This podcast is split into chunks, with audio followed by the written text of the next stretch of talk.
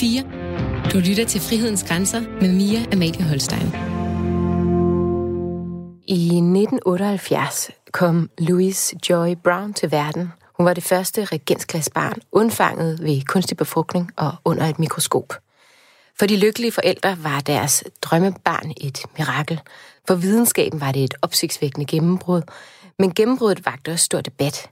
Det fik øh, religiøse ledere til at udtrykke bekymring og frygte, at videnskaben var ved at skabe de her Franken-babyer.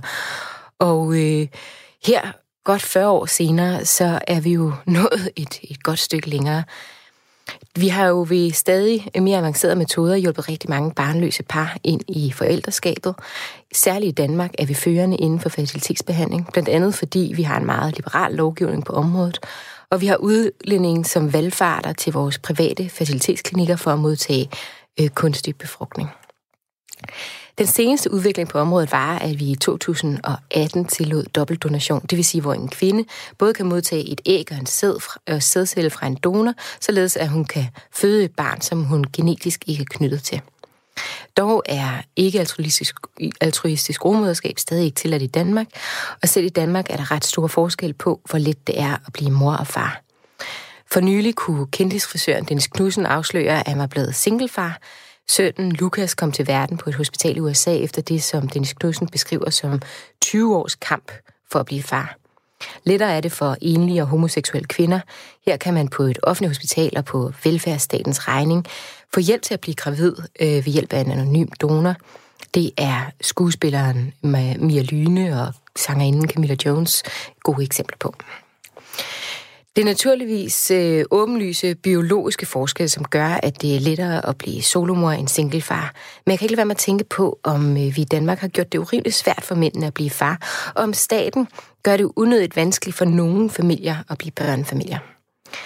Målet med det her program er, at vi næste time skal blive klogere på, hvad det er for nogle etiske dilemmaer, der knytter sig til fertilitetsbehandling, og hvad det egentlig vil sige at være mor og far, og hvorfor staten forhindrer nogen i at få børn. Programmet er det 10. program i programrækken, hvor målet er at skrive et frihedsprincipprogram, der på en række områder fastlægger de grundlæggende principper, der gør det mulighed for, muligt at holde fast i friheden, selv når den kommer under pres. Det er mit øh, udgangspunkt, at myndige og beslutningshabile voksne mennesker skal have frihed til at bestemme over egen krop og i vid udstrækning kunne bruge den teknologi, der er tilgængelig for at blive forældre. Men det skal vi snakke mere om om lidt. Mit navn er Mia Amelie Holstein. Velkommen til Frihedens Grænser. Du lytter til Radio 4. Og med mig i dag, der har jeg Lilian Bondo, der er jordmor og tidligere formand for Jordmorforeningen, og tidligere medlem af Etisk Råd. Velkommen til dig, Lilian. Tak. Og med mig der har jeg også Mikkel Råhede, som er formand for DER, en forening, der arbejder for ligestilling øh, inden for familiedannelse. Derudover er det far til tre børn, der er født via surrogatmoderskab. Velkommen til dig også. Tak skal du have. Jeg kunne godt tænke mig at starte med en kort holdningsrunde. Øh, Mikkel, synes du, vi gør nok i Danmark for barnløse, der ønsker at få børn? Altså, det korte svar det er nej. Det synes jeg ikke, vi gør. Jeg synes, at vi øh, har nogle, øh, nogle midler til rådighed nu, som, øh, som vi er meget, meget berøringsangst overfor. Og jeg synes, at berøringsangst sådan set egentlig er et meget godt princip som udgangspunkt. Men der er nogle teknologier, som nu er blevet gennemtestet igennem flere årtier, som viser sig at være holdbare, som vi stadigvæk ikke tør at benytte os af. Og hvad kunne det være for teknologi? Det er jo for eksempel surrogasi, øh, og det er dobbeltdonationen, som for nylig er blevet lovlig, men jo stadigvæk med medicinsk grundlag. Altså der skal være en medicinsk årsag til, at du kan indgå i en dobbeltdonation. Det er ikke nok at være et lesbisk par, for eksempel, hvor den ene gerne vil bære den andens øh, biologiske barn. Og Lilian Bondo, øh, samme spørgsmål til dig. Gør vi nok i Danmark for barnløse, der ønsker at få børn? Det er svært at sige nej, fordi vi gør mere end rigtig, rigtig mange andre lande. Øh, men selvfølgelig er der noget, vi kan gøre anderledes og bedre. Blandt andet mener jeg, at vi kan forebygge i højere grad, at så mange mennesker kommer til at stå i en situation, hvor de ikke kan få de børn, de gerne vil have. Øh, og det kan vi blandt andet gøre med oplysning og med sundhedsfrem og forebyggelse. Øh, når det kommer til, om vi skal som du sagde i dit oplæg, øh, forhindrer folk i at få børn, så synes jeg ikke, det er det, der er problemstillingen. Jeg synes, problemstillingen må være at fremhjælpe, at børn kommer til verden på en måde, som gavner børnene, og som sikrer dem en videre god opvækst. Og alt det, det skal vi snakke videre om om lidt. Øhm, jeg mener, øh, eller har den position, jeg synes udmærket, vi kunne gå længere end i dag. Øhm, man kunne kigge på, på det her med kvinder over 46, at de ikke må få børn. Jeg tror, at øh, der er nogle kvinder over 46, hvor det godt kunne være en fin løsning, og så synes jeg, der er det som om, der er en manglende ligestilling mellem mænd og kvinder på mange niveauer i det her, men altså også det her med, at vi ikke tillader ikke altruistisk rummøder i Danmark. Du lytter til Frihedens Grænser med Mia Amalie Holstein.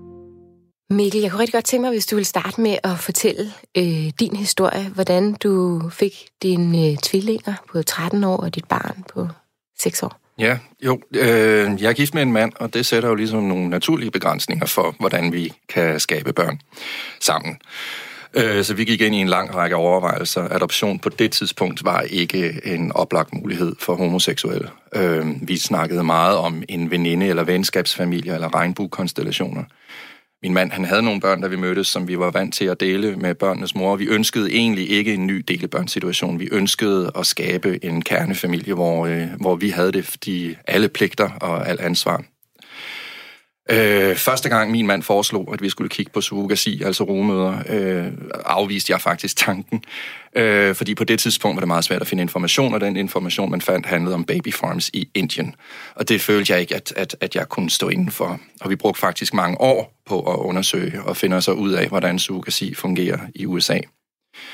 Øh, lang historie kort, øh, så er der en ægdonor, som har doneret øh, nogle 20 æg øh, til os ved en, ved en enkelt ægudtagning, øh, som så er blevet befrugtet med min sæd. Øh, og der blev så sat to embryoer op i en, øh, i en kvinde, som blev til de tvillinger, som bliver 13 her til februar. Og resten blev faktisk frosset ned. Øh, og det vil sige, at vores yngste, hun har så ligget i en, i en fryser i en 6-7 år, øh, og blev så sat op i en anden kvinde. Så det er to forskellige kvinder, der har båret vores øh, tre børn. Og hvordan, øh, hvordan, hvordan forløber sådan noget? Altså, kunne I følge med i graviditeten? Var I med til fødslen? Hvordan, for, hvordan foregår det, når man... Altså, vi var så tæt på, som geografi nu engang tillod os. Ja. Øh, ved den første graviditet boede vi i USA, så det var rimelig meget, øh, og vi besøgte hinanden. Øh, vi besøgte også øh, den, den anden kvinde under den anden graviditet, men mindre, eftersom vi boede i Danmark, og hun er i Atlanta. Øh, vi havde en naturlig trang begge to til at være så tæt på, som vi overhovedet kunne. Vi havde en naturlig trang til at, at følge med i, hvordan hun havde det, øh, hvordan, hvordan hun oplevede graviditeten, øh, hvad, der, hvad der fyldte noget i hendes liv, hvad hun havde af, af behov. Øh, og så var vi med til fødslen, ja, øh, begge gange, hvilket var en helt, helt enestående oplevelse. Bliver man, øh, altså jeg har selv to børn, øh, en på et og en på tre, og de graviditeter, jeg har været igennem, der er virkelig mange sådan måle... Altså, man skal lige over de der 12 uger, og så skal man også så videre. Altså, var det også noget med, at I sad og fulgte med i ugerne, og, ja, og så videre? Ja, absolut. Ja. Vi havde da købt bøgerne om, nu, hvad, hvad, hvad sker der i denne her uge af graviditeten? Øh, især var jeg optaget af, hvornår mener man, at hørelsen begynder at blive udviklet. Jeg havde, havde indspillet noget musik, hvor jeg selv havde sunget, som, som var vigtigt for mig, blev, øh, blev spillet sådan, at, at altså, der var noget genkendelse, øh, men, men, men egentlig var det ikke engang... Øh, en, en, en sådan planlagt ting for øh, tilknytning. Det var egentlig bare, det var vigtigt for mig, at, øh, at mine børn kom til at høre det her musik så tidligt som muligt. Og øhm, hvad hedder det? Var I så med til fødslen? Hvordan, hvordan fungerede det? Jamen, det var vi øh, begge gange, øh, og vores store datter, på det tidspunkt var 15 år, var også med til tvillingernes fødsel. Det var... Øh, jamen, det er jo, det er jo der er jo ikke meget, der er større, end at, end at se sine børn komme til verden, og det var nervepigerne, og altså, jeg tror, øh, min mand har fortalt, at man behøvede slet ikke at se på, hvad der egentlig skete ved fødslen. Det var nok at kigge på mit ansigt, så hvis man præcis, hvad der foregik hele tiden. Øh, det, var, jamen, det var en kæmpe, kæmpe oplevelse. Jeg er meget taknemmelig for, at, øh, at vi fik lov at være med der. Ja. Øhm, og hvordan, hvordan er det så i dag? Altså, hvad tænker du, hvor, hvor lang tid har det taget alt i alt, fra I beslutter, at I egentlig gerne vil have børn, til I så får børn? sådan altså hvor, hvor lang proces er det, når man... Det er svært præcist. Øh, altså, jeg kan sige, at fra vi, øh, fra vi øh, lavede, lavede en kontrakt med, øh, med, med nogen om at at få de her børn. Så gik der cirka to og et halvt år. Øh, men, men hele tankeprocessen op til har jo også varet flere år, så det ved jeg ikke, en fem år, fem år, seks år måske, mm. fra vi øh, siger, at det er noget, vi gerne vil, og til det bliver til virkelighed. Mm. Det slog mig bare lidt det der med, at øh, Dennis Knudsen siger, at det var en kamp for ham i 20 år at ja. få børn. Jeg synes, det var, i, det var tankevækkende i hvert fald. Øhm, hvordan, hvordan, øh, hvordan er det i dag? Hvad, hvad, hvad siger I til børnene? Er det sådan Siger I, de har en mor? Øh, siger I, de ikke har en mor? Er de to fædre? Hvad, hvordan gør I? Ja. Øh, vi siger, at de ikke har en mor. For mig er, er en mor en, øh, en, en person, der er til stede. Altså, det er, det er en, en, en, et nærvær. Øh, det er en forældrerolle. Øh, de har et biologisk ophav. De har en, en ægdonor, og de har en kvinde, der har født dem, og de, øh, de taler selv med den kvinde, som har, som har været gravid med dem. Øh, ikke med ægdonoren, det har de ikke rigtig interesse i. Øh, der er jo ikke noget alternativ til sandheden. Øh, og, altså, og man kan også sige, at det er rimelig svært for os at holde skjult, at det ikke er en af os, der har født. øhm, men det har været, altså, det har været problemfrit. Øh, det, børn er jo vokset op med, at det her det er vores virkelighed. Vi har to forældre, som elsker os, og vi har en anden tilblivelseshistorie, eller hvad man skal sige, end flertallet har. Mm. Øhm, hvad med jævnaldrende? Altså, der, der kan jo være øh, rigtig mange børn, der kan måske have svært ved at forstå det her, og det er ikke normen og så videre. Hvordan, hvordan fungerer det i dag? Her altså, i... Børn har som regel ikke særlig svært ved det, okay. vil jeg sige. Det, det er, er de voksne måske? Ja, det er mere... Øh, øh, velmenende voksne, som regel, øh, som øh, i, i udgangspunktet ikke har noget imod situationen, men som kommer til at stille nogle spørgsmål til, mine, til vores børn, som er øh, øh, ikke så smarte, kan man sige. Som for eksempel, savner du ikke at have en mor? Ja. Øh, er det ikke mærkeligt ikke at have en mor? Og det er det jo ikke for dem. Altså, det er jo deres virkelighed og deres hverdag. Øh, men fordi at de bliver spurgt, så kom en af dem til mig på et tidspunkt og sagde, er det mærkeligt, at jeg ikke synes, det er mærkeligt? Øh, så der var sådan et voksenskabt behov, øh, som de faktisk ikke havde, men som velmenende voksne havde skabt hos dem. Øh, og der synes jeg, at, at en, øh, en bedre oplysningskampagne ville være på sin plads. Men børnene, de er faktisk ligeglade. Jeg kan godt nogle gange få den her, øhm, hvad hedder det, altså jeg synes på en eller anden måde, der kan godt være en lidt mærkelig tilbøjelighed i samfundet til at sige, at kvinder de er bedre forældre. Altså jeg, jeg tænker også nogle gange sådan i lesbiske par, om de får lige så meget det her spørgsmål, at det er mærkeligt ikke at have en far. Men altså, øh, også helt konkret bare på min familie. Altså min mand, han er sådan en, der holder mange foredrag, og i foredragen siger han nogle gange, at han har taget to måneders barsel. Og han får kæmpe applaus og jubel og hujen. og, og jeg har jo ligesom taget resten af barsen, og hvis jeg nævner det, så er der ingen, der Nej. hujer eller jubler eller noget som helst. Øhm, fordi det på en eller anden måde bliver opfattet, føler jeg, som sådan en særlig øh, opoffrelse fra hans side, at han ligesom har givet de her børn. Og omvendt, så hver gang, at der er nogen, der er syge nede i vugstuen, så er det mig, de ringer til først, fordi det, nu må moren ligesom træde ind. Ikke? Øhm, jeg, jeg ved ikke, har du også mødt den her fordom, det her med, at kvinder, de ligesom bedre forældre end Ja, bestemt. Bestemt. Øh, altså, jeg får tit spørgsmål som, øh, øh, øh, hvad gør du, når, når børnene græder? Eller nu hvor de er ved at blive øh, teenager, øh, øh, kan du flette hår og lave negle på dem? Og, altså, øh, og, og det mener jeg jo for det første godt, jeg kan, men det mener jeg faktisk slet ikke er relevant. Øh, det, det handler jo om omsorg og nærvær, og så kan der er sikkert mange mødre, som heller ikke er så gode til at flette hår. Øh, jeg oplever helt klart, at, at, at mor ses som primær omsorgsgiver.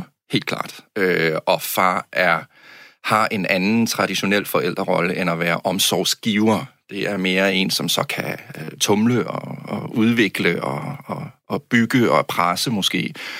Øhm, og det, jeg, jeg synes jo i virkeligheden, at vi skulle prøve at trække køn ud af forældrerollen. Ikke at man ikke må være en mand og en kvinde, det er overhovedet ikke det, jeg siger, men at det at være forældre er at være omsorgsgiver, ligegyldigt om du er en mand eller om du er en kvinde. Du lytter til Radio 4.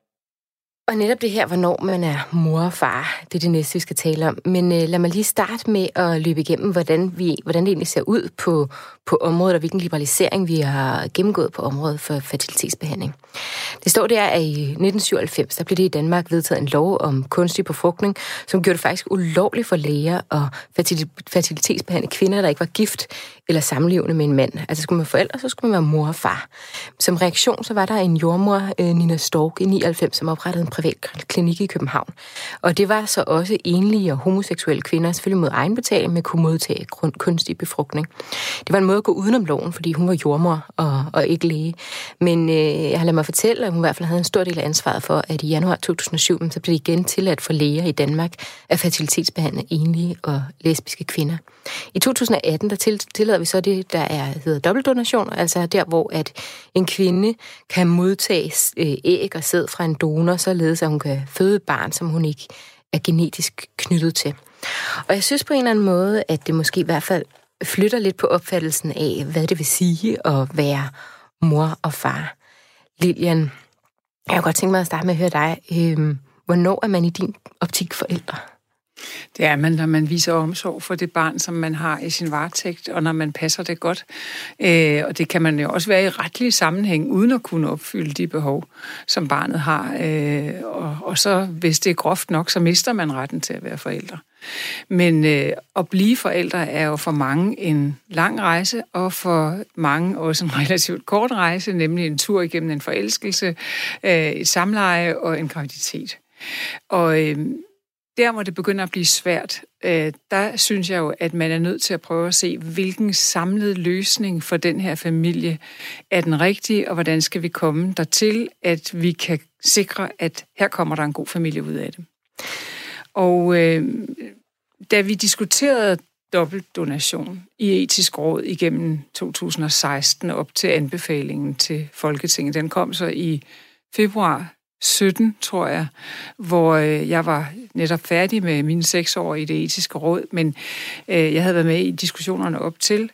Og øh, noget af det, som vi blandt andet havde med på banen, og som jeg i hvert fald var med til at fremføre, det var, at øh, det at have to fremmede genetiske, øh, altså for, for, for parret fremmede genetiske øh, anlæg inde og lave det her foster, som så skulle vokse i kvinden. Øh, det var for mig mindre belastende, end at man vidste, at barnet voksede i livmoren hos den kvinde, som det skulle blive hos. Så, så det, jeg ser som tilknytningen i graviditeten, foregår i meget, meget høj grad via den bærende kraft, som kvinden i det her tilfælde har. Mm. Øh, og, og den tilknytning, der foregår især i den seneste del af graviditeten, hvor barnets sanser udvikler sig, hvor det hører og smager og lytter og erfarer og spiller sammen med, det er noget af det, der er med til at sørge for, at barnet, når det kommer ud, også godt ved, hvor det er. Ja. Det kender sin mor. Ja. Øh, og det synes jeg betød så meget, at øh, selvom jeg egentlig også godt kunne se den ængstelse, der havde ligget i det etiske råd tidligere i retning af at sige, at vi kan ikke anbefale, at et barn er fuldstændig uden genetisk tilknytning til enten den ene faren eller den anden moren, at den kunne vi godt, et flertal i det etiske råd, være med til at anbefale, at den lagde man til side. Mm. Og det blev så lavet om til den lov, som øh, gælder fra januar 18, øh, at øh, nu er der en mulighed for, når der er en sundhedsfaglig grund til det. Jeg mener faktisk også, at den sundhedsfaglige grund omfatter, at en, for eksempel et lesbisk par, hvor den kvinde, der har, har til hensigt at være gravid, hvis ikke hun har æg, så kan der også være dobbeltdonation her. Jeg tror, der blev sagt noget om, at øh, det også forhindrer det lesbiske par i at blive tilknyttet til hinanden igennem, at den ene, der har æg, bære den andens æg. Og det mener jeg faktisk, at man besluttede, at når det var kvinden selv, der ikke kunne producere æg, og det var hende, der gerne ville være gravid, så foreligger der en sundhedsfaglig grund til mm. ægdonation. Øh, der foreligger ikke et fravalg af funktionelle æg til fordel for at bære en andens æg. Og det er jo så lige den knast, der er også i forhold til rumorskab. Må jeg, må jeg lige spørge ja, en... Øh, ja. øh, der er mange spørgsmål, der dukker op ja. i hovedet, men, men bare sådan, bare for, at vi kan få det... til i oplægget jo, til det, jo. og det er, at det her, det er, altså generelt i Danmark indtil videre, så har dobbeltdonation været brugt utrolig lidt. Fordi det, man også skal huske, det er, at en helt, helt stor del af øh, assisteret reproduktion, som jeg foretrækker at kalde det frem for kunstig reproduktion, øh, at assisteret reproduktion er et felt, som i største mulige omfang tager sit udgangspunkt i det mulige og det første og det mest nærliggende. Og det gør forældrene også. Man ønsker sig en genetisk tilknytning til sit barn, og man prøver et langt stykke vej. Og til sidst vil der være nogle få, eller nogen, som i deres sundhedsmæssige udgangspunkt er nødt til at gå den vej direkte, som lander på dobbeltdonation. Og da vi har ret få æg til rådighed i Danmark også, så er det faktisk meget, meget sjældent benyttet endnu. Spørgsmålet er, om det vil blive meget mere. Der, øh, der er sindssygt mange gode spørgsmål i det her, synes jeg. Øh, men, men lad mig lige starte med at få, forklaret klart nu, du er jordmor. Altså, hvordan er den her tilknytning vigtig for moren? Altså, når, når barnet ligger inde i maven. Forestil dig det her barn, som ikke genetisk er knyttet til moren, sådan set, men, men barnet ligger inde i maven på moren. Er det, er det vigtigt for moren, eller er det vigtigt for barnet? Altså, hvad ved vi om det? Øhm. Det er vigtigt for begge. Det er vigtigt for barnet, fordi det øh, har morens ramme for vækst. Det vil sige, at de ting, der sker i morens krop under graviditeten, er med til at give nogle, man kalder det epigenetiske vilkår og forandringer på barnet, således at øh, altså, hvis du nu er, har en given genetisk øh, forudsætning i kraft af det æg, du kommer fra, og den sædcelle, du kommer fra, så kan det omformes på livstid af den leve de levevilkår, du har som foster. Ja, det kan tænde og slukke nogle gener. Det kan tænde og slukke nogle gener. Ja. Ja. Så det er den ene ting. Den anden ting er tilvændingen, som sagt, at barnet hører og smager og følger og bevæger sig og lærer at kende de lyde, der kommer udefra. Selvfølgelig både fra en far og fra en mor og fra søskende. Øh, vi ser jo, typisk ser vi øh, barn nummer to, som fødes ind i et støjhelvede af en familie, hvor øh, barn nummer et stadigvæk larmer og slår med klodser og mm-hmm. drøner rundt, og barnet sover fra det hele, fordi det var en del af lydbilledet, inden barnet blev født. Det altså, alt, det, sådan kan det være. Det kan selvfølgelig også være Hvad, hvad, hvad, kan, hvad kan tændene øh, blive slukket for? Altså, er det, øhm, er det, jeg synes også, jeg har hørt noget med fedme, for eksempel. Altså, ja. øh, hvis man nu lever i... Øh, jeg hørte, de børn, der levede under krigstiden, altså, hvor der måske var mindre mad og så videre, de kom faktisk ud og blev øh, øh, vejet mere, end børn gør normalt, fordi de regnede med, at de kom ud til en eller anden de er tændt, øh, ja. de er tændt på at bekæmpe hunger. Ja. ja. Og, og, og der kan man sige, man, man kan, jeg, jeg er ikke epigenetiker, jeg kan ikke det her i detaljer. Jeg ved, at det påvirker til for eksempel nogle autoimmune lidelser, at man har gennemgået nogle bestemte øh, livsbetingelser som foster, øh, eller at man fødes på en bestemt måde. Øh, og for mig betyder det altså lige så meget, at der også er den følelsesmæssige tilknytning, som du også spurgte til hos moren. Altså at moren mm, ja, også har den parathed til at tage vare om på det barn, som hun har hos sig. Og der er jeg fuldstændig klar over, at der er mødre, som øh, få mødre heldigvis, som ikke magter den opgave, og som går igennem en graviditet, hvor man kan sige, at når det her ender med en fødsel, så er det måske øh, et, et mor-barn-forhold, som er skabt til ikke at have det særlig godt. Men de, de fleste kvinder er faktisk meget glade for at have det barn i maven. De knytter sig til det, de taler om det, de føler det, og de føler en kæmpe tomhed, hvis ikke de får lov at få det. Hvis de mister barnet inden det fødes, eller hvis de mister det ved fødslen, eller hvis de af en eller anden grund bliver forhindret i at tage sig af det, så er det også en livslang sorg. Så, så man kan sige, at den tilknytning er der, og der er en kæmpe parathed til at tage sig af de børn, som kommer til verden. Det er jo en del af menneskeslægtens øh, vellykkede yngelpleje, at vi godt ved, at vi får hjælpeløse børn til verden, som vi er øh, indstillet med alt, hvad vi har på at gøre, hvad vi kan for overlever. Men hvad tænker I i forhold til øh, os dig, Mikkel, det her med, at så, så har man også børn, som har en relation til nogen. Altså, man, man er knyttet sig til barnet, man har en maven, med det her dobbeltdonation for eksempel, og barnet er knyttet sig til en. Men øhm, det barn, man får, nu er det jo altså dine øh, biologiske børn, dem du har, de har jo så også kobling til en anden kvinde genetisk, der er derude et sted, altså det er hende, der leverede ægget, Øhm, hvad, hvad, hvad, hvad tænker vi om den øh, relation? Altså, hvad, hvad, hvad er de?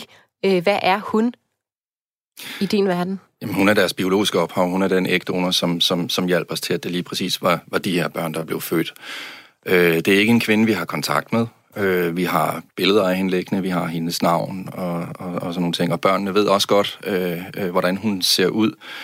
Altså, for os er det et spørgsmål om, at vi har de informationer klar til vores børn, øh, og ikke at vi påtvinger dem nogle informationer. Øh, og, og, og lige nu, men altså nu, de ældste bliver 13, og det er jo ved puberteten, at den her øh, interesse som regel øh, for alvor opstår. Så nu må vi jo se, hvad vores døtre øh, mm. føler, de har brug for, og hvad de ikke har brug for. Men indtil nu har de ikke følt det. Ja. Og det var vigtigt, øh, eller var det vigtigt for dig, øh, det her med, at, fordi havde I muligheden for at vælge i USA dobbeltdonationsløsning, eller var det vigtigt for dig, at det også var dine gener, der var Jamen, der tror jeg, der tror jeg at, at du har fuldstændig, at Lilian har fuldstændig ret, at, at, at mange af os, vi, altså det ligger jo i os, det er jo artens overlevelse, vi vil, vi vil gerne øh, se os selv reproduceret, vi vil gerne, øh, altså der, der er der noget magi i det, og det er jo også derfor, at folk øh, så generelt øh, forsøger at få et barn selv, inden de kigger på adoption for eksempel. Øh, fordi der er noget særligt. Øh, og det var der selvfølgelig også for mig. Øh, og min mand, som sagt, havde øh, børn, så vi var øh, egentlig rørende enige om, at, at, at nu var det min tur til at prøve at komme til at opleve det. Lilian, hvordan, øh, når jeg kiggede på det her øh, dobbeltdonation inde i etisk råd, altså, øh, der er vel også en række bekymringer, der kunne opstå i forhold til sådan noget med øh, forældreegnethed, tænker jeg. Altså hvis man nu sætter mm. to, altså noget, øh, en æg eller en sædcelle ind i et, et tredje menneske, som måske, altså, jamen, hvad skal vi forestille sig, misbruger øh, psykisk syg, har børn anbragt i forvejen og sådan noget. Hvad, er det noget, I havde op at vinde? Hvad er det for en, det hvad er det for en mor, man sætter børnene ind i? altså, for mange år siden, da man først diskuterede forældreuegnethed, så var det et øh, bud fra Sundhedsstyrelsen, at det skulle være så skrabt, at man kunne sige, at det var ganske få tilfælde om året, hvor øh, fertilitetslæger eller øh, fødselslæger eller gynekologer, som, altså det var i højere grad blevet special sidenhen, men at man behandlede de fleste, og kun i meget få tilfælde sagde, det der det er så så der skal ingen behandling til. Der kan vi tillade os at sige, du er ikke egnet til at blive mor, og du er ikke egnet til at blive far. Men det har faktisk vist sig at være et væsentligt højere antal, som man forholder sig til. Og, og, og samtidig må man jo sige, at man har også en eller anden forpligtelse til at sige, at der er en baggrundsbefolkning, som kan lave børn. Ja, det tænker jeg også. Altså... Og, og, og kan man tillade sig, fordi man ja. måske er kontant, kontanthjælpsmodtager og, og øh, ikke har øh, den stærkeste sundhed og ikke har de allerbedste boligvilkår, kan man så sige, så er du ikke forældreegnet? Nej, det kan man ikke, fordi naboen har de samme vilkår, og hun har også et antal børn.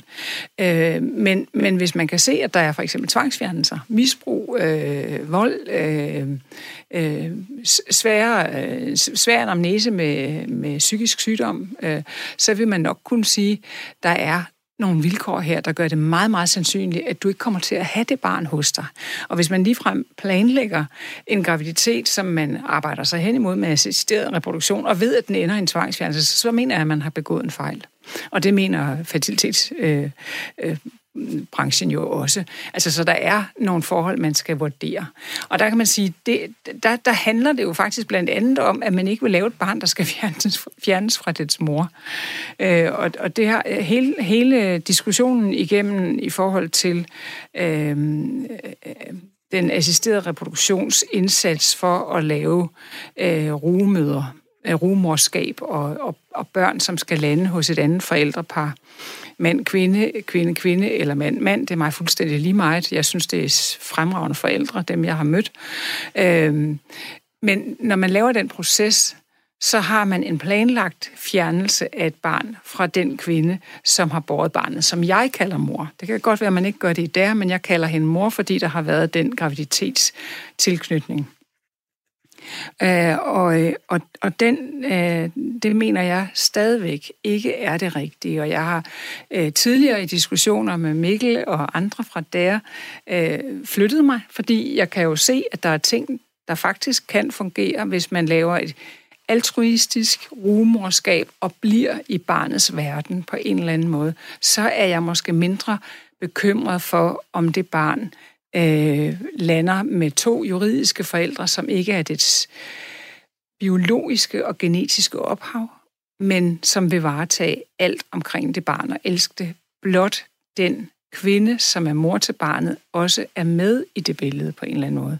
Således at barnet ikke får et afbræk i sit liv, som jeg opfatter som potentielt alvorligt. Øh, og der, der kan man sige, at øh, vi taler lidt om biologisk og genetisk. Øh, du siger, at din børns biologiske mor har de billeder af, og du, din ægdonor, jeres ægdonor, kalder du biologisk mor. Jeg mener jo i høj grad, det kan jeg også se, der står på flere facilitetshjemmesider, at man ikke er biologisk familie med barnet, hvis man har benyttet sig af dobbeltdonation. Det synes jeg jo faktisk er lidt af en tilsnelse. Man går fra nogle mikrogram til at frembringe 3,5 kilo øh, levende væsen igennem hele den intensitet og aktivitet, som den pågældende gravide kvinde har lagt for dagen. Det synes jeg er meget biologi. Men genetik, ja. Altså, man er ikke genetisk i slægt med barnet, men man er det i den grad igennem den biologiske indsats bio- og den fysiologiske indsats, som en graviditet er. Mikkel, jeg kunne godt tænke mig lige at høre dig engang. Øhm, du sagde jo til at starte med det her med, at I i siger, at jeres børn ikke har nogen mor. Hvordan, hvordan reagerer du på det, eller hvad tænker du omkring det, som Lilian siger her? Først vil jeg lige sige, at jeg, jeg er faktisk enig i det andet, må have været en fortalelse. Øh, jeg synes også, at altså, ægdonor er det genetiske ophav. Ja. Øh, det, er, det er jeg faktisk meget enig med dig i. Øh, Jamen, jeg synes, mor er... og far er, er, er, en, er en titel, som man gør sig fortjent til ved en intention og ved en indsats, som, ved en tilstedeværelse i børnenes liv ved at være omsorgsgiver for børn. Jeg synes ikke, at man bliver, øh, og jeg ved godt, at det er der mange, der ikke er enige med mig i, men jeg synes ikke, at man bliver mor af at føde et barn. Jeg synes heller ikke, at man bliver far af at have været sæddonor. Øh, der mener jeg, at man kan blive biologisk eller genetisk ophav, øh, men jeg mener simpelthen ikke, at det skaber en forældrerolle. Og for mig er en mor en forælder. Må jeg tilføje noget der? Ja. Jeg mener heller ikke, at man bliver far af at være sæddonor, men man bliver far af at være sæd øh, ansvarlig et eller andet sted. Kan man ikke levere sæden selv, og har man accepteret, at det er donorsæd, der er med til, at det her par skaber den her øh, øh, graviditet og det her barn, der vokser ud af det, jamen så er man også far undervejs. Hvis man for eksempel som i et venskabsforhold siger, nu skal vi være forældre sammen, og levere sæden, fordi man har ikke et seksuelt forhold, så leverer man sæden, så er man stadigvæk den vortende far. Øh, så jeg synes, der er meget øh, far i at levere sæd, men at levere det ind til en sædbank, nej, så er man ikke far. Ikke med mindre man er ikke anonym sæddonor og har indvilliget i, at man kan blive opsøgt af en 18-årig, som siger, nu vil jeg gerne have et forhold til dig, jeg vil gerne se, om du er min far. Der lavede jeg gåsøjne med fingrene. Det er sådan tavligt i en radio. Men altså, øhm, øh, ja, der synes jeg, at øh, så har man accepteret en eller anden form for fremtidig kontakt, som ikke bliver til far, fordi den er der måske en anden, der har haft, eller en mor, der har haft i masser af år, eller to mødre, eller hvem det måtte være. Øh, men, men så har man i hvert fald accepteret, at jeg lægger navn og, og forhistorie til det her, den dag du står der. Ja. Jeg synes, der er noget øh, sådan grundlæggende tankevækkende øh, på sådan et højere niveau ind i det her plan om, at vi er meget optaget af kvindens krop og æg, og ikke så meget af mændens sæd. Øhm, jeg hørte en gang, øh, som jeg lige ville sparke ind i sådan en meget feministisk teori, som jeg synes var tankevækkende, det her med, at mænd altid har forsøgt at styre kvinders reproduktion og i alle kulturer til alle tider. Øh, der ser vi det. Altså mænds sæd, det er noget, der ikke er noget værd. Det er sådan en billig vare, og manden er selv herover det. Han kan gøre, hvad han vil, og han kan gå i sædbank og så videre. Kvindens æg, det er en dyr vare. Den tilhører samfundet, og samfundet må bestemme over den. Jeg synes, der er et eller andet, der, der, der er interessant i, at man også i sådan en debat her øh, fokuserer meget på øh, samfundets fokus på det her æg. Men det kan der jo selvfølgelig også være gode grunde til, fordi man bærer det her barn længe. Men øh, jeg synes, vi skal prøve at kaste os videre til, til næste debat, som netop handler om, hvorfor øh, ikke lade så mange mennesker som muligt få børn ved brug af alle de metoder, som til hver en tid kan være tilgængelige. Jeg bliver nødt til lige at vende tilbage til det, du kommenterede på der, hvis jeg må det. Ja, det må du lige om lidt. Du lytter til Radio 4. Og Lilian, du havde lige en kommentar her. Ja, øh, hvordan man ser på kvinders øh, evne til reproduktion, har jo vekslet igennem kulturer. Nogle kulturer, der vil nogen kalde det naturfolk, men i tidligere kulturer, hvor matriarkatet har været det fremherskende, der har man ikke kendt til tilknytningen mellem samlejet og tilblivelsen af barnet, eller mellem sæd og tilblivelsen af barnet, ja. der var det noget, som nogle kvinder indgik en aftale om med moder natur, og så var de frugtbare. Og det er de blevet nærmest tilbedt for, at de kunne frembringe nye mennesker. Og det er jo også noget, man ser på nogle, øh, på nogle t-shirts i dag. What's your superpower? I can make children. Ikke? Altså, øh, så, så nogen vender tilbage til den måde at betragte kvindekroppen på. Men i den, hele den lange periode med katolsk øh, kontrol af seksualitet, der har man jo i, i hvert fald op igennem øh, den tidlige øh, kristendom og igennem middelalderen, der har man knyttet den opfattelse til tingene, at kvinden kvinden var et tomt kar, i hvilket manden plantede barnet. Og så voksede frøet i kvinden, fordi hun var så det kar, der kunne rumme det. Og den der tanke om, at kvinden er et kar, der rummer noget, den synes jeg dukker op igen i debatten om rumorskab. Ja, det er interessant. Ja. Ja, men, men stadigvæk er det her kar øh, noget, som måske særligt inden for det kristne, øhm, at vi har skulle styre, at vi skulle være det kyske køn, ikke? altså at vi skal være tilbageholdende og så videre. Det, det, der er ikke den samme fokus på, på manden. Det synes jeg er lidt interessant. Men Lilia, kunne du ikke tænke, øh, jeg kunne godt tænke mig at høre din holdning, hvis vi lige skulle køre den videre derfra. Øhm, hvis jeg skulle sætte den hårdt op, hvorfor skulle vi ikke bare give los? Altså give, give, give mennesker mulighed for på alle mulige måder, ved alle mulige metoder, øh, der til hver en tid er tilgængelige, at få de drømmebørn, de gerne vil have. Ja, Hvorfor skal vi ikke bare det? Altså, et samfund har begrænsede ressourcer. Og det vi jo blandt andet ser, det er, at den her diskussion drejer sig om ekstremt få. Så kan man sige, så er det jo ikke så kostbart. Hvad er så problemet? Øh, men stadigvæk så fokuserer vi hen på, at øh, vi skal bruge mange penge på at lave nogle af de behandlinger. Nu taler du blandt andet om den ældre kvindes øh, ønske om at kunne, kunne bære børn. Det er en relativt mere kostbar øh, produktion, end at man får sine børn i tid igennem 20'erne. Og der kan man sige, hvis hendes vilkår ikke har været sådan, at hun kunne få det før, jamen skal hun så ikke have lov sent? Altså, der er ikke nogen forbyder hende at rejse til lande, hvor det er tilladt. Øh, men, men, men, men vi, vi gør jo... det ikke i Danmark, fordi vi har begrænsede ressourcer ja. i sundhedssektoren. Men der tænker jeg, der kunne man måske åbne op for egenbetaling. Altså jeg synes egentlig, det er fair nok, øh, at man øh, måske endda i højere grad lade, lade folk selv betale for det her. Det er, jo, det, er jo, det er jo næsten et argument for, hvordan vores samfund er bygget op. Vi betaler alle sammen ind til en fælles kasse, så skal vi se, hvordan vi får fordelt de penge ud. Men hvis nu rydder den til side, altså det her med, at man så selv kunne lave egenbetaling for at få de her børn, skulle vi så ligesom tillade alle at få børn? Nej, jeg, jeg mener stadigvæk, at der er også en god pointe i, at man ikke er for gammel, når man får børn. Ja. Øh, og det kan godt være, at vi forventet lever meget længe, men vi lever altså ikke meget raskere længe. Det vi har lagt til i de seneste mange år, det er flere sygdomsår. Så altså, jeg synes ikke, at der er nogen fantastisk øh, god, godt argument for, øh, at, at samfundet skal tillade, at man målrettet arbejder for, at også ældre kvinder, øh, og der kan jo, de er jo meget yngre end mig, men, men at man højt op i øh, middelalderen kan blive ved med at lave børn. Det ja. har jeg ikke været tilhænger af, og det er jeg stadigvæk ikke. Ja. Øh, men, men det der med at se på, på farrollen i den her sammenhæng, som du også kom ind på før, mm. jamen jeg synes, at faren er ekstremt vigtig. Jeg synes, han er så vigtig, som han selv gerne vil have lov til at være og melder sig med ind på, når han er der. Jeg synes også, at de kvinder, som vælger at blive solomødre, og som får øh, alt, hvad der skal til for, at det kan lykkes, at de har som regel nogle rigtig, rigtig gode overvejelser om, hvad skal de så have for et netværk for at få det her til at hænge sammen? Hvilke roller kommer der ind i deres barns liv? Og jeg er fuldstændig enig med Mikkel i, at man kan godt undvære velmenende voksne, der stiller spørgsmål til ens børn om, hvorvidt det har den rigtige, rigtige familiekonstellation.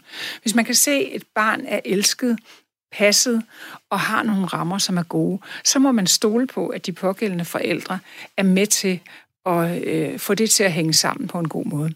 Og viser det sig, at det ikke ser godt nok ud, så er det jo ikke barnet, man tager det op med, så er det den forældre, man tager det op med.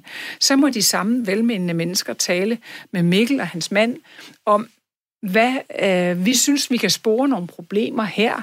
Er der noget, I gerne vil have hjælp til? Eller, øh, fordi altså hårflætning og neglelak, come on. men, men en rolle som mor, en rolle som, som øh, altså det med at fortælle om, hvordan er der at have menstruation, ja, kan mænd altså også fortælle om. Og øh, det der med menstruation er jo, det har et af de gamle tabuer, som måske stadigvæk i mange tilfælde holder. Men jeg kan hilse at sige, at der er ikke to kvinder, der har ens menstruation, så jeg kan heller ikke fortælle mine døtre, hvordan er det at have menstruation. Det må de jo selv øh, finde ud af at observere, og jeg er der til at hjælpe dem, når det skal være, eller jeg var det, fordi de har altså menstrueret en del år.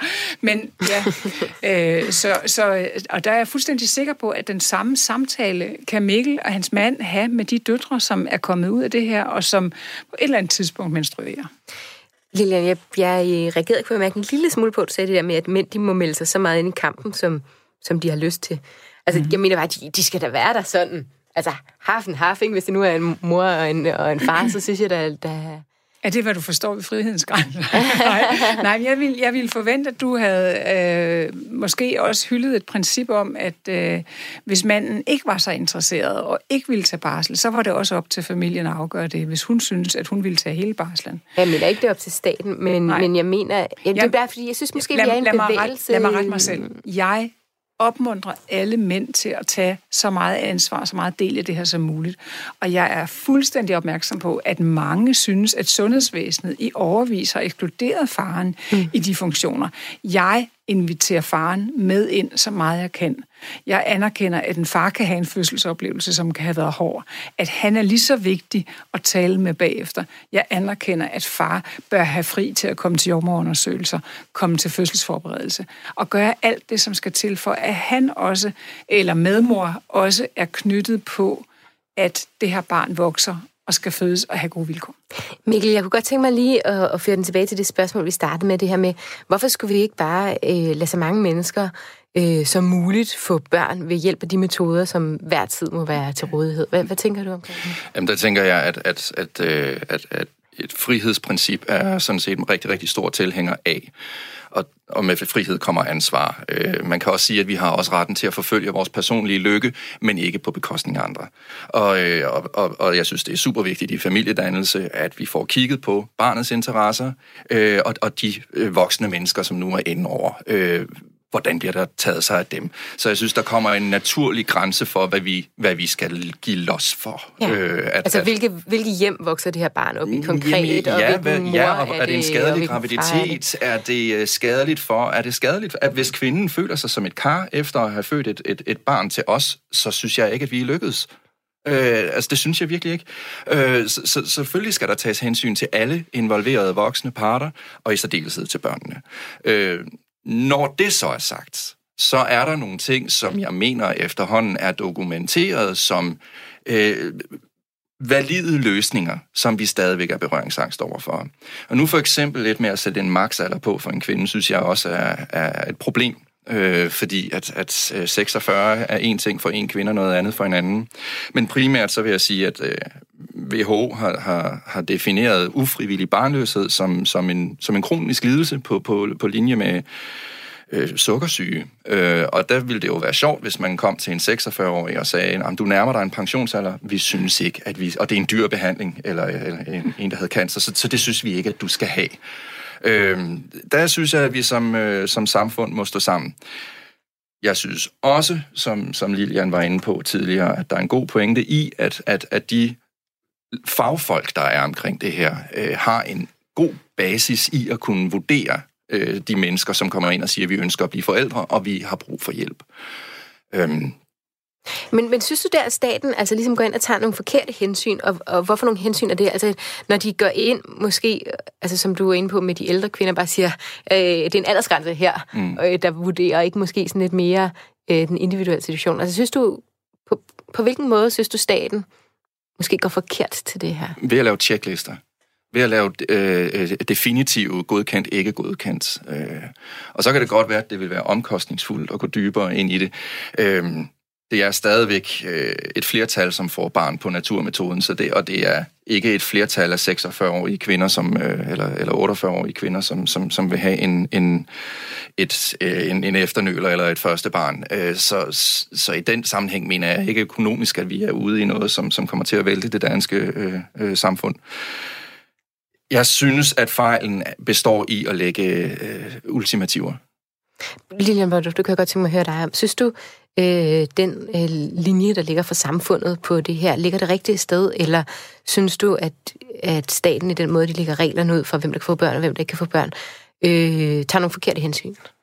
Der er en række aldersrammer og grænser og tidsgrænser, som har været diskuteret jævnligt igennem årene. Blandt andet, øh, hvor længe må øh, æg eller sæd være nedfrosset. Og der vil jeg da sige, at øh, erfaringen i dag siger, at øh, det kan få lov til at være nedfrosset, så længe det skal være. Når først det er nedfrosset rigtigt, så er der sådan set ikke nogen øh, øh påvirkning af muligheden for at vokse på det rigtige tidspunkt. Så der tænker jeg, at hvad der måtte være grænser der, øh, kan roligt følge kvindens naturlige fertilitet. Men, øh, men jeg synes, at en en aldersgrænse for behandling. Jeg synes, det er lidt flot at sammenligne det med sukkersyge og sige, at så, når du er 46 år, så må du heller ikke længere få behandling for din sukkersyge. Man kan sige, at vi kender nogle rammer for, hvornår det også er øh, sundt og ukompliceret at gennemføre en graviditet, og det er altså i stigende grad kompliceret at gennemføre en graviditet, når man er ældre. Øh, og så er der forskel på folk. Jeg har selvfølgelig også født med en 47-årig på et tidspunkt, som var sund og rask, og som havde fået børn i forvejen, og så kom der ups sådan efternøler. Og, øh, og det, det gik da godt. Øh, men det er da helt klart, at øh, den fødsel var, øh, den var mere kompliceret end hendes tidligere fødsler. Men, men det, og, og, og jeg tænker bare, at noget af det, som er virkelig vigtigt at holde fast i, det er, at øh, sukkersyge er altså noget, der bliver ved med at være livsfarligt resten af livet, mens øh, selvom det er en sygdom, og selvom årsagen til, at vi kalder det en sygdom, er, at det har så kæmpe store omkostninger for det par, den kvinde, den mand, der ikke får de børn, man ønsker sig øh, på, på det lange sigt, så er der også en grænse for, hvornår man normalt ville holde op med at kunne tænke på at få børn. Men Lilian, øh, der er jo rigtig, rigtig mange ting, øh, der, ska, der skaber større øh, risiko for barnet. Altså hvis man ryger for eksempel, ja. så skaber det større risiko for barnet. Øh, hvis man har, øh, jeg synes også, jeg har hørt, øh, at der er nogle former for autisme, der kan være arvelige, ikke? så skal man måske heller ikke have det bare til. Altså skulle man så også gå ind, altså gør staten så for lidt, skulle de også gå ind og lave begrænsninger der, eller er det kun på alder, at man skulle lave det? Altså det, der er interessant, det er jo faktisk, at lige nu så går staten ind med de nye retningslinjer for svangeromsorg og anbefaler, at samtlige unge kvinder øh, op til 30-årsalderen har et tilbud om at få en samtale med en læge, når de planlægger graviditet. Øh, og vel at mærke, inden de planlægger graviditet. Og det er selvfølgelig, fordi man ved, at nogle af de største risici for fostre og børn i vores tid, det er livsstilen hos moren, og i øvrigt miljøomgivelser på forskellige led. Jeg kan ikke lide at kalde det livsstil, det skal jeg med samme ret mig selv, men de livsvilkår, som man lever under. Og hvis man er ryger, hvis man er svært overvægtig, hvis man har et højt alkoholforbrug, så er der meget god grund til, at man får den rådgivning, der skal til for muligvis at ændre vilkårene. Det er ikke det samme som at sige, at vi vil gribe ind over for de børn, som øh, vokser i en mor, der ryger, eller som vokser i en mor, der vejer 40 kilo for meget. Men at give hende chancen for i det mindste at tænke over, at det ikke bare er rundt og dejligt, og nu skal jeg også have barn, men måske også en alvorlig risiko for, at hendes barn også på et tidspunkt får nogle livsvilkår, som er svære. Så altså, at man går ind og tager den rådgivning ganske alvorligt og lægger den nu i den lægepraksis, som kender kvinden fra hun er ung og, øh, og op til, til hendes øh, graviditetsønske. Her. Altså, det synes jeg er en meget, meget fornuftig udvikling. Og det er ikke en statskontrol, men det er et fælles samfundsfagligt ansvar for at give den bedste rådgivning. Ja. Mikkel, øhm, hvor, hvor tænker du i forhold til, altså nogle gange kan jeg godt have den der tanke om, at det der er federe at blive født, end det er måske at komme ind i nogle helt bestemte... Øh, altså, øh, jeg vil hellere fødes af en 46-årig kvinde, øh, 47-årig kvinde, end, end ikke at blive født. Altså, hvordan tænker du omkring det her sådan restriktioner, øh, som vi hører øh, også Lilian sige, at, at vi, vi har i samfundet på forskellige måder, Det hun var også inde på det her med nedfrosne æg og alt muligt andet. Jamen, det, det synes jeg er, er rigtig interessant, og det er jo også en af de ting, som Lilian og jeg jo har, har har berørt tidligere i nogle af vores samtaler. Øh, hvis vi skal tage øh, øh, barnet som eksempel, der bliver adskilt fra den fødende kvinde umiddelbart efter fødsel. Øh, er det traume, som eventuelt finder sted der, så stort, at man siger, at barnet burde ikke være blevet født? Øh, og, og der mener jeg jo også, at, at, at der har vi jo muligheder for at skabe øh, et godt liv for børnene. Hvad ved vi egentlig om sådan homoseksuelle... Øh, altså, jeg synes da, jeg læste en gang, at de er mindst lige så gode forældre, øh, eller børnene klarer sig mindst lige så godt øh, bagefter, hvis ikke bedre. Ja, det er, hvordan, hvordan, hvad, hvad siger At hvad fagligt siger, og socialt, øh, begge dele klarer børn af, af homoseksuelle sig øh, øh, lige så godt til moderat bedre. Øh, og det tror jeg simpelthen bare er, er, er på grund af, at man som Øh, minoritetsfamilie eller som familie på trods er så hyper opmærksom på sin forældrerolle, og man er så hyper opmærksom på at få rustet sine børn ordentligt til øh, skolegården, som jo er en, et, kan være et helt forfærdeligt sted. Øhm, og især børnenes forældre. Øh, så, så, og jeg tror, det er derfor. Altså, det, det har jo ikke noget, tror jeg, med genetik at gøre, at homoseksuelle får klogere øh, og socialt mere stabile børn. Jeg tror simpelthen, det er fordi, at der er en større fokus på øh, forældrerollen. Altså, så Øh, så, så synes du, at man som sådan etisk kan forsvare, at vi har et samfund, der er sådan med... Altså man kunne lige så godt sige, at samfundet, ligesom vi siger, at man skal være med at ryge, når man er gravid, så skal man sige til kvinder, I skal virkelig tænke over, hvis I er meget oppe i alderen, der kan være uhensigtsmæssigt for børn. Men i stedet for at lave sådan en lov om, man ikke må, efter man er 46. Altså, synes du, det er etisk forsvarligt, hvis som samfund forhindrer nogen i at få børn? Åh, oh, jeg kan huske en gang, her har jeg altså ikke læst op på lovgivningen, men jeg kan huske en gang for mange år siden, så jeg noget, et program om udviklingshemmede, som havde lov til at få fertilitetsbehandling på det offentlige regning, og de havde tidligere tvangsfjernet børn. Øh, og, og der, der vender det sig i mig. Det gør det. Øh, men igen, jeg, jeg, jeg er bare ikke tilhænger af, at man siger, øh, med, med den her diagnose, eller med det her BMI, eller med denne her alder, at man, at man laver sådan nogle faste skæringspunkter. Jeg mener, at, at er vi inde i assisteret familiedannelse, så må, så må det være nogle individuelle øh, øh, vurderinger. Så om det er etisk forsvarligt, at spurgte du, om det er etisk forsvarligt at forhindre? Ja. Åh, ja. øh...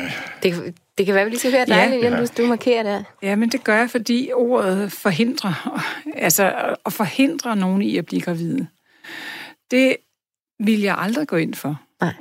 Øh, men at, at assistere til at blive gravid, der hvor vilkårene er rigtig ringe, Ja. Det mener jeg, man skal forhindre. Og, og det er måske, fordi du tænker, tænker det om, at det ikke er en menneskeret at få børn, eller hvordan? Jeg mener ikke, at det er en ret at få børn, hvis det er helt evident, at man ikke kan varetage omsorgen for dem. Og der, der, den, hen, den udsendelse, du henviser til, den er jo netop så omdiskuteret, fordi der havde den screening inden slået fejl. Ja. Men, men det er så et enkelt tilfælde, hvor man i faktisk måske op mod 300 tilfælde om året i Danmark siger, vi skal ikke behandle her. Du lytter til Frihedens Grænser med Mia Amalie Holstein. Øber, vi nærmer os slutningen af programmet, men jeg kunne rigtig godt tænke mig at høre jer helt kort til sidst. Øhm, tror I, vi kommer til at udrydde ufrivillig øh, barnløshed, øh, og at børn bliver en menneskeret fremover? Hvad tænker du, Mikkel?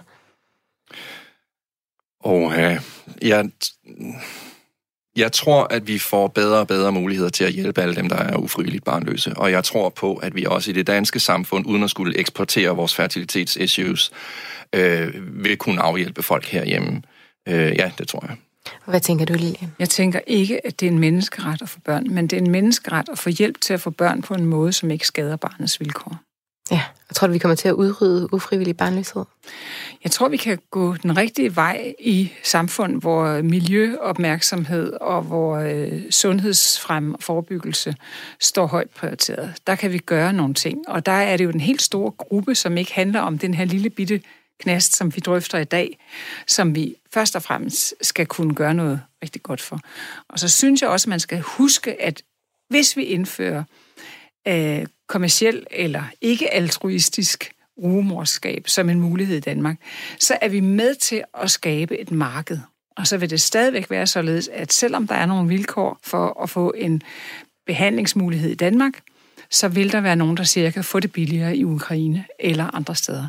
Det er den ene ting. Den anden ting er, at man skal også huske, at ægdonation indebærer stadig, indtil man har løst det problem, så indebærer det en højere risiko for den kvinde, der er gravid med barnet, for at hun udvikler det, der hedder svangerskabsforgiftning, som kan være en meget alvorlig komplikation, og som kan true hendes helbred på meget lang sigt, og i værste fald hendes liv. Du lytter til Radio 4.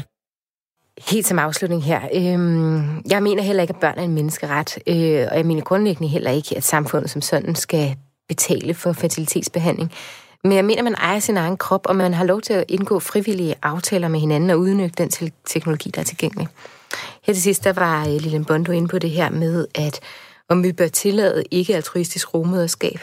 Øh, jeg håber personligt, at det bliver det næste øh, skridt, for jeg mener egentlig, at de her, ja, punkt 1, de beslutningshabile voksne mennesker skal have lov til at indgå de her aftaler, men også, at vi på en eller anden mærkelig måde presser mennesker, der gerne vil forældre, være forældre til at søge aktivt hjælp i udlandet. Og der lukker vi lidt øjnene for, øh, hvordan udenlandske rumøder kan have det langt dårligere, end vi vil tillade herhjemme. Men det kræver selvfølgelig en masse grundige overvejelser. Jeg synes, at øh, det her med, at kvinden, der rumor skal have født før, er en god ting. Øhm, fordi så ved hun, hvad hun går ind til. Jeg synes også, at hun skal måske, eller skal overveje, om hun skal have mulighed for at beholde barnet, og om vi synes, det er hensigtsmæssigt med en økonomisk kompensation, eller hun bare skal holdes økonomisk skadesfri. Og så synes jeg, at vi burde altså, oprette nogle agenturer, som på en eller anden måde kan håndtere det her med annoncering og udarbejdelse af kontrakter og screening af kvinder. kvinder. Men for lige at køre den tilbage igen, altså øhm, på et helt overordnet punkt, så var, var min holdning øh, og mit punkt som frihedsprogram. Jeg synes, det her myndige og beslutningshabile voksne skal have frihed til at bestemme over egen krop. Men jeg synes også, at det, gennem den her debat, jeg er blevet klogere på nogle ting. Øhm, det handler også om, hvilke hjem øh, de her øh, børn sættes ind i, hvilke konstellationer de sættes ind i. hvilken grad de kan kende deres biologiske ophav. Det handler også om, hvilke mødre det er, hvilke livsvilkår, som Lilian Bondo sagde, øh, de her børn vil få i fremtiden. Men med det, så vil jeg sige til begge to, Lilian Bondo og Mille Råhed, tusind tak, fordi I kom og delte jeres tanker med mig i dag. Og til alle jer, der lyttede med, så vil jeg rigtig gerne høre, om der er noget, I mener, vi har overset i debatten i frihedsprincipprogrammet, eller hvis I har idéer til fremtidige programmer, så skriv til os på radio, øh, frihed radio4.dk. Det her, det var Frihedens Grænser, og det er slut for den gang. Til retlæggelsen stod Jeppe Rets Husted for. Jeg hedder Mia Amalie Holstein, og vi vender tilbage næste uge på Genhør.